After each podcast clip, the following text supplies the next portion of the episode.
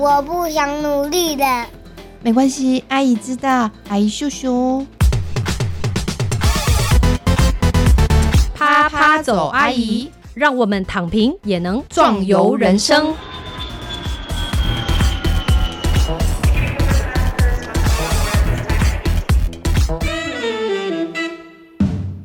Hello，各位亲爱的听众朋友，大家好，欢迎收听啪啪走，阿姨，我是丽兰。今天我们的节目呢是特别节目，是配合一二年北区新著名译文推广及社造参与计划所做的 Podcast。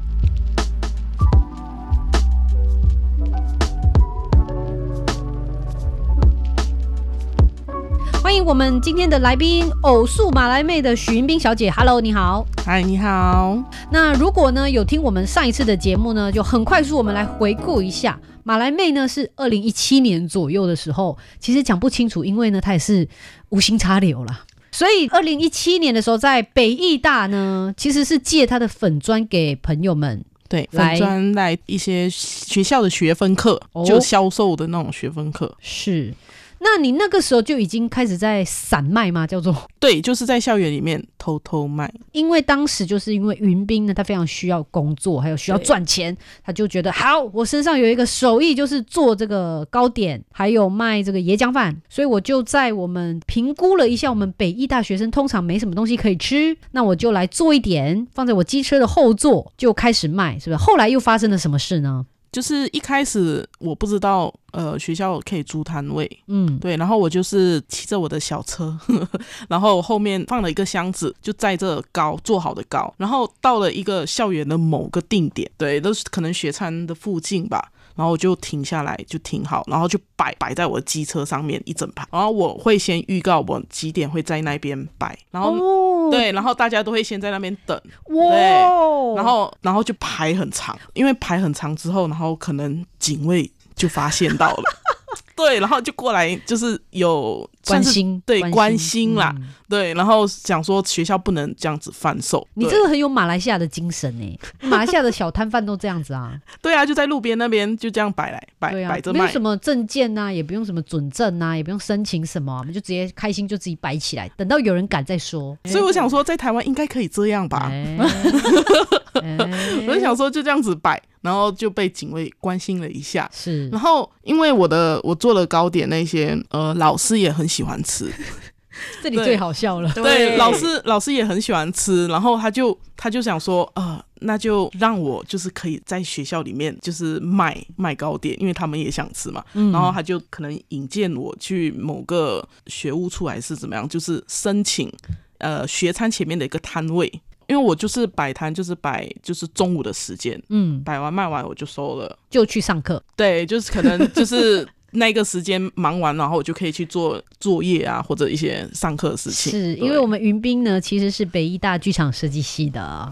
对，他在卖了糕点跟椰浆饭之后，还是没有忘记自己的本业。其实毕业之后，呃，我还是有从事幕后的工作，剧场的工作。嗯，哇嗯，对，然后我也是有跟剧组在跑，是这样拍电影、电视剧。哦，对啊，然后我就是想说，因为我毕业，我不要就是浪费，对，嗯嗯浪费妈妈那么花那么多钱来学这个专业，想说还是要从事一下这个专业。是到后来，就是因为我结婚生小孩之后，是，生小孩之后，因为我没有后援嘛，嗯，然后就是呃要自己顾小孩，所以像是剧场的工作就是就没办法做了。对，没错。对，想说呃那那我在顾小孩，然后我的上升星座是金牛座，所以呢，所以金牛座就是一直很想赚钱。哦，对啊，然后我就想说呃不能就是待在家，在家里。对，就是在家我会胡思乱想，哦，对我需要把自己忙起来。嗯，对，想说，哎、我还可以就是帮老公分担一下，就像我在大学的时候，我想要帮妈妈分担，对。对，然后断断续续，就是我就从做回娘惹糕，嗯。对，想说就是在网络上这样贩售，是，所以你看到、这里的故事到这边哦，其实是在大学的时候，就因为呢非常需要钱，这是一个最大的动力。那开始往自己身上挖掘，哎，我有哪些才华可以换钱的，对不对？没想到妈妈就是一手做的娘惹糕的好手艺，就在马来西亚的马六甲最著名的那条街叫机场街卖。娘惹糕的。那就是因为爱吃，也跟着妈妈一起做，那当然就学会了。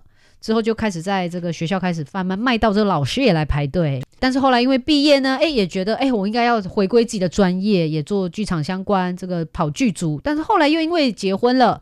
生了小孩之后，觉得哎，在家里也不能胡思乱想，一个人在家里，希望也可以做一点事情，又开始东山再起。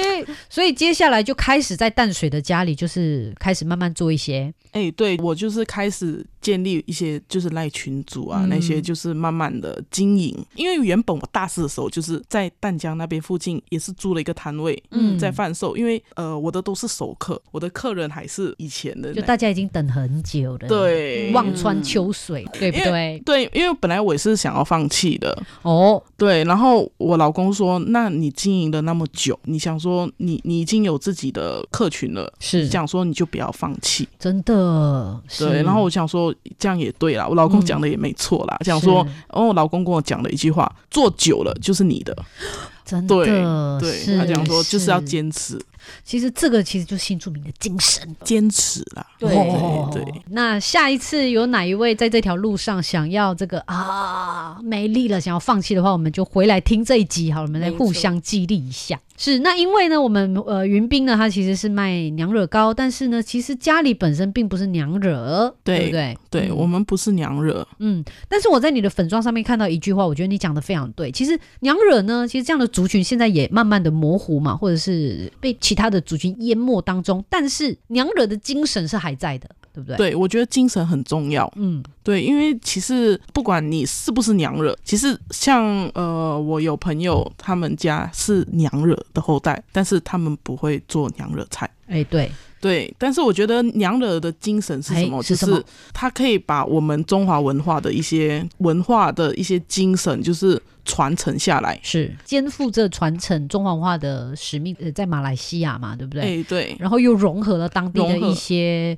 精神或态度或生活的这些美感，这些都有嘛，对不对？对，就是包容度啦。嗯，对，因为其实娘惹就是一个算是华人跟埋人就是混血结合，所以呢，虽然云斌呢他本身家里就不是娘惹这个身份，就是这个族群，但是呢，他也觉得他们家里的这个。可以说是精神呢，其实就有娘惹的精神，也就是呢，一方面传承了中华的这个优良的文化之外，又兼具包容度，因为需要在地化包容各种不同的族群。那这一点呢，是我觉得云斌他在经营他的偶数马来妹的这些，不管是卖娘惹糕或者是一些娘惹餐点的时候，非常重要的一个精神。你怎么样找到你这个定位呢？因为我想象就是，当我们如果不是娘惹的时候，我们又在做娘惹糕的时候，我们到底要怎么样去跟人家讲我们在做这件事情呢？找到自己的定位。对，其实我找到定位就是，呃，我今年回马来西亚的时候，马六甲，嗯，我才找到自己的定位。因为一开始